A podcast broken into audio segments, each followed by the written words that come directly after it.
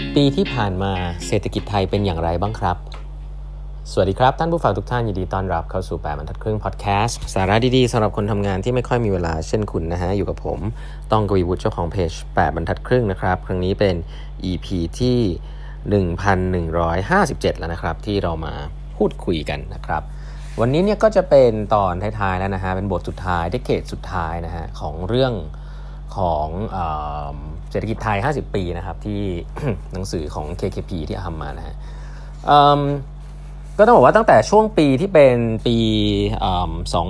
2008เป็นต้นมาเนี่ยนะครับสภาพการเงินการกระตุ้นเศรษฐกิจเนี่ยมันจะมีท่าหนึ่งซึ่งเป็นท่าที่เมื่อก่อนเขาเรียกว่า unconventional คือไม่ถ้าไม่จำเป็นเนี่ยไม่ต้องใช้นะฮะแต่หลังๆเนี่ยมีการใช้กันเยอะในที่อเมริกานะครับสิ่งนั้นเนี่ยหลายท่านจะเคยได้ยินนะเรียกว่า QE นะครับที่ผ่านมาผมไม่ได้เล่าเรื่องนี้เยอะเพราะว่ามันไม่ค่อยมีการใช้วิธีนี้เท่าไหร่นะครับแต่ว่าวิธีนี้เป็นวิธีที่เริ่มตั้งแต่ปี2008นะครับตั้งแต่มีวิกฤตเศรษฐกิจนะครับ Hamburger Crisis ซึ่ง quantitative QE ย่อมาจาก quantitative easing นะฮะอันนี้ชื่อดูยากนิดนึงแต่จริงๆก็คือการที่ธนาคารกลางนะของที่ไหนก็ตามเนี่ยพิมพ์เงินของตัวเองออกมาเพิ่มเติมโดยที่ไม่ได้มีอะไรแบ็คอยู่ข้างหลังนะก็เหมือนพิมพ์กระดาษออกมาเพิ่มเลยเนี่ยแหละฮะเป็นการเพิ่ม supply ของเงินนะครับซึ่งจุดประสงค์ในการทำสิ่งนี้เนี่ยมันทำไปทำไมนะครับข้อหนึ่งก็คือทำให้มีสภาพคล่องเพียงพอในระบบนะฮะที่สนับสนุนให้ธนาคารพาณิชย์เนี่ยไปปล่อยกู้ต่อนะครับก็เหมือนปริ้นเงินออกมาเพื่อให้ไปปล่อยกู้ต่อเลยก็ลองนึกภาพดูมันง่ายแบบนั้นเลยนะครับแน่นอนสิ่งที่จะทำให้เกิดขึ้นเราคุณปริ้นเงินออกมาก็คือว่าเมื่อมีเงินอยู่ในระบบเยอะเนี่ยมันก็คล้ายๆกับการลดดอกเบี้ยไปในตัวครับต้นทุนทางการเงินการยืมเงินเนี่ยก็จะต่ำลงงั้นเวลาปริ้นเงินออกมาเนี่ย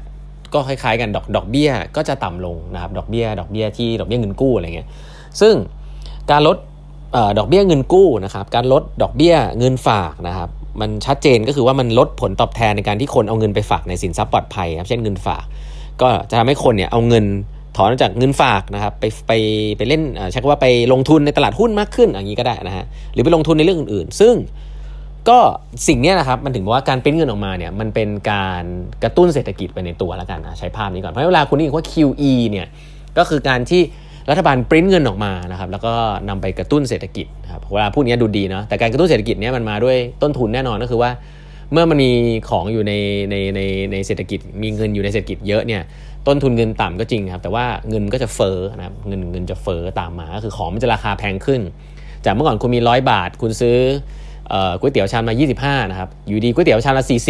40อย่างนี้เป็นต้นก็อาจจะเกิดจากที่ว่าไม่ใช่ต้นทุนแพงขึ้นแต่เกิดจากตัวเงินเขาเรียกว่าเงินเฟ้อนะครับเพราะฉะนั้นก็มีข้อดีข้อเสียแล้วกันแต่ต้องบอกว่าท่านี้เป็นท่าที่รัฐบาลของอเมริกาเนี่ยเริ่มที่จะใช้แล้วก็ใช้บ่อยขึ้นเรื่อยๆนะฮะใช้บ่อยขึ้นเรื่อยๆนะครับปี2012ก็มีการใช้นะฮะแล้วก็ต้องบอกว่าอันนี้พูดต่อไปเลยนะยุคโควิดเนี่ยคือใช้เยอะมากครับเพราะฉะนั้นนโยบาย QE เนี่ยเป็นนโยบายที่เมื่อ10ปีที่ผ่านมามีการใช้เยอะมากแล้วก็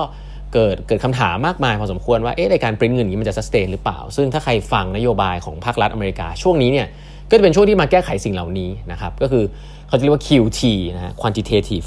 tapering ฮะ tapering ก็คือการไม่ได้ปริ้นเงินออกมาน้อยลงไม่ได้ปริ้นออกมาเพิ่มขึ้นนะแต่อาจจะไม่ได้หยุดปริ้นก็ได้นะครับก็คือทำน้อยลงนะปริ้นเงินออกมาน้อยลงแล้วกันนะครับอาจจะหยุดหรือไม่หยุดไม่รู้แต่ทำน้อยลงเมื่อทำสิ่งนี้น้อยลงดอกเบี้ยก็จะเริ่มเพิ่มนะก็เป็นสาเหตุครับที่เมื่อกี้ที่บอกให้ลิงก์กันก่อนว่าเมื่อดอกเบี้ยมันเพิ่มดอกเบี้ยเงินฝากเพิ่มดอกเบี้ยเงินกู้เพิ่มเนี่ย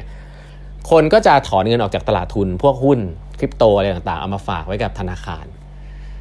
หุ้นก็เลยตกฮะไม่มีอะไรมากนะครับเพราะว่าปริมาณเงินมันไหลกลับมาเพราะฉะนั้นเห็นภาพว่าจริงๆ10ปีที่ผ่านมาเนี่ยเงินไหลออกจากตลาดเงินเข้าไปอยู่ในตลาดทุนเยอะมากทำให้หุ้นขึ้นอะไรก็ว่าไปเนาะอันนี้ก็เป็นเรื่องที่ controversial ว่าแทนการที่เราปริ้นเงินออกมาแล้วประโยชน์เกิดถึงทุกคนจริงหรือเปล่าหรือเกิดขึ้นกับแค่บริษัทในตลาดหลักทรัพย์นะแต่ว่า10ปีผ่านไปก็นี่ฮะเริ่มดึงเงินออกจากระบบแล้วนะฮะกลับไปที่ตลาดเงินเพราะฉะนั้นก็นี่คือผมคิดว่านี่คือสิ่งที่เกี่ยวข้องนะฮะแต่ว่ามันเกิดขึ้นมาสักพักละนะอันนี้คือเรื่องของนโยบายทางการเงินนะครับที่ถ้าหลายๆท่านสงสัยก็นำมาแชร์ว่าเนี่ย QE มันเริ่มตอนนี้แหละนะคือการกระตุ้นเศรษฐกิจต่างๆนานาเนาะก็ช่วงนี้สิ่งที่สำคัญโผล่ขึ้นมาก็คือเรื่องของนโยบายต่างๆนะครับที่อาจจะเป็นนโยบายของทางรัฐบาลของคุณยิ่งลักษณ์ชินวัตรซึ่งถ้าที่ controversial มากๆก็คือการลดขั้นแรกเนี่ยถ้าหลายท่านจำได้นโยบายลดขั้นแรกนะครับก็จัดสรรงบประมาณนะฮะเพื่อที่จะ ช่วย subsidize 100,000 บาทให้กับคนที่ซื้อรถคันแรกอะไรอย่างนี้แล้วก็นโยบายจำนำข้าวนะครับที่การันตีจะซื้อข้าวนะครับจากชาวนานะครับราคาตันละ 15,000 บาทซึ่งสูงกว่าราคาตลาดถึงร้อยละ50นะก็เป็นนโยบายที่ทำให้ข้าวของไทยขายออกไปตลาดโลกไม่ออกนะครับเพราะถ้าขายออกไปก็จะขาดทุนเพราะราคามันแพงนะครับแต่ว่าก็เป็นนโยบายที่โดนพูดถึงเยอะว่าเป็นอะไรที่ประชานิยมมากคือเอาเงินภาษีเงินในคลังเนี่ยมา subsidize แบบรุนแรงมากนะครับก็เกิดขึ้นในช่วงนี้นะทำให้สิ่งเหล่านี้แหละนะครับคนก็สงสัยว่ามันข้างในมันมีนอกมีในหรือเปล่านะครับก็เกิดม็อบเกิดอะไรขึ้นมานะครับแล้วก็เกิดการรัฐประหารนี่ผมคงไม่ลงรายละเอียดนะแหละท่านจะพอทราบอยู่แล้วนะฮะก็เพราะฉะนั้นช่วงนี้โลกก็เกิดการกระตุ้นเศรษฐกิจกันเยอะโดยใช้ QE นะฮะประเทศไทยก็เกิดเนี่ยฮะเกิดปัญหาเหล่านี้ขึ้นในเรื่องของนโยบายเกิดรัฐประหารสิ่งเหล่านี้ก็ทำให้องค์เศรษฐกิจไทยเนี่ยสตั๊กพอสมควรต้องใช้คำนี้สตั๊กเลยนะครับก็คือพอมันมีความไม่แน่นอนเนี่ยการเมื่อประเทศที่การเมืองไม่เสถียรเนี่ยนะครับมีรัฐประหารเนี่ยสิ่งที่เกิดขึ้นก็คือรัฐทางประเทศอื่นๆที่เป็นต่างชาติเนี่ยก็จะไม่ค่อยอยากจะมาลงทุนนะครับเพราะว่าพื้นฐานของการลงทุนต่างประเทศที่เข้ามาในประเทศไทยเนี่ยเขาต้องมีอะไรที่มันค่อนข้างนิ่งนะเขาก็กลัวโดนยึดทรัพย์อะไรอย่างเงี้ยเพราะนั้นถ้าการเมืองไม่นิ่งนะครับเศรษฐกิจไทยค่อนข้างแย่นะสิ่งนึงก็อันนี้ก็ต้องพูดว่าพอเป็นรัฐประหารเนี่ยก็เรื่องนโยบายเศรษฐกิจต่างๆก็ต้องยอมรับว่ามีการทำพอสมควรนะครับแต่ได้ผลไม่ได้ผลเนี่ยเราก็เห็นกันอยู่พอสมควรว่าแบบไหนเวิร์กแบบไหนไม่เวิร์กนะผมคงไม่ลงรายละเอียดแต่สิ่งที่มันกระทบกับไทยแลนด์อีกอันนึงซึ่งชัดเจนมากๆนะครับก็คือเรื่องของพอมันมีเรื่องของโควิดเรื่องของอะไรเงี้ยนะครับการท่องเที่ยวเนี่ยก็ลำบากไปด้วยเป็นเดคเคดนะครับ2-3 ปีที่ผ่านมาเนี่ยยิ่งมีโควิดเนี่ยก็การท่องเที่ยวเนี่ยเป็นสิ่งสุดท้ายเลยนะที่เมืองไทยยังมีอยู่ก็ลำบากมากขึ้นมากๆนะครับแน่นอนเราก็มีนโยบาย Thailand 4.0 อะไรของเราขึ้นมานะแล้วก็มีอยากจะปรับโครงสร้างเศรษฐกิจนะฮะ EEC นะฮะ Eastern Economic Corridor ซึ่งก็เป็นนโยบายหลักเลยนะครับที่อยากจะทำให้มันเหมือนเป็น Eastern Seaboard นะครับยุคโชคชวนชัชวาลในยุคพลเอกเปรมที่ผมเล่าให้ฟังไปแล้วนะว่าอยากจะทำให้ตรงนั้นเนี่ยใหญ่ขึ้นเป็นส่วนต่อของ Eastern Seaboard นะครับเรียกว่า EEC แต่ก็ต้องบอกว่าเท่าที่เห็นเนี่ยในภาพที่ผ่านมาเราพยายามสร้าง infrastructure ต่างๆได้ดีมากนะครับแต่ก็การลงทุนจากต่างประเทศก็ยังไม่ได้ชัดเจนมากนะตั้งแต่ยุคที่เกิดรัฐประหารขึ้นเพราะว่าการเมืองไม่นิ่งนะครับแล้วก็เกิดเหตุการณ์ตอนนั้นมันจะมีอันนึงที่ไปเกิดเหตุการณ์น้ำท่วมด้วยอันนั้นก็เป็นเรื่องใหญ่เรื่องหนึ่งซึ่งก็ยอมก็แก้กันไปละนะฮะแล้วก็จะเกิดเนี่ยแหละครับโควิดอะไรต่างๆมันเหมือนกับมันเจอเหตุการณ์หลายๆอย่างซึ่งเราก็เตรียมพร้อมแหละอินฟราสตรัคเจอร์ต่างๆที่ EEC นะครับกะว่าจะพุ่งชดช่วงชัชวาลเลยนะฮะแต่ว่าเท่าที่เห็นก็ยังไม่ได้มีการลงทุนอะไรที่ชัดเจนมาเนาะก็เพราะว่าเมื่อก่อนอุตสาหกรรมยานยนต์เราเนี่ยเป็นหลักเลยนะอย่างที่เคยเล่าให้ฟังนะครับตอนนี้รถยนต์ก็ถ้าค่าแรงเราเริ่มแพงขึ้นนะครับรถยนต์เราอนาคตจะเป็น EV หรือเปล่านะเมืองไทยเรามีความสามารถตรงนั้นหรือเปล่าอะไรเงี้ยก็จะมีคำถามค่อนข้างเยอะนะเพราะ EEC ก็ยังเป็นอะไรที่ question อยู่นะแต่แน่นอนเราทำรถไฟความเร็วสูงทำโครงสร้างอะไรไว้พร้อมพอสมควรนะในภาคการเงินที่ผมว่าน่าสนใจที่เกิดขึ้นในช่วงนี้นะครับก็ต้องยอมรับว่าพอมันมีหลายๆอย่างเกิดขึ้นเนี่ยเราได้ใช้พร้อมเพย์กันช่วงนี้นะครับ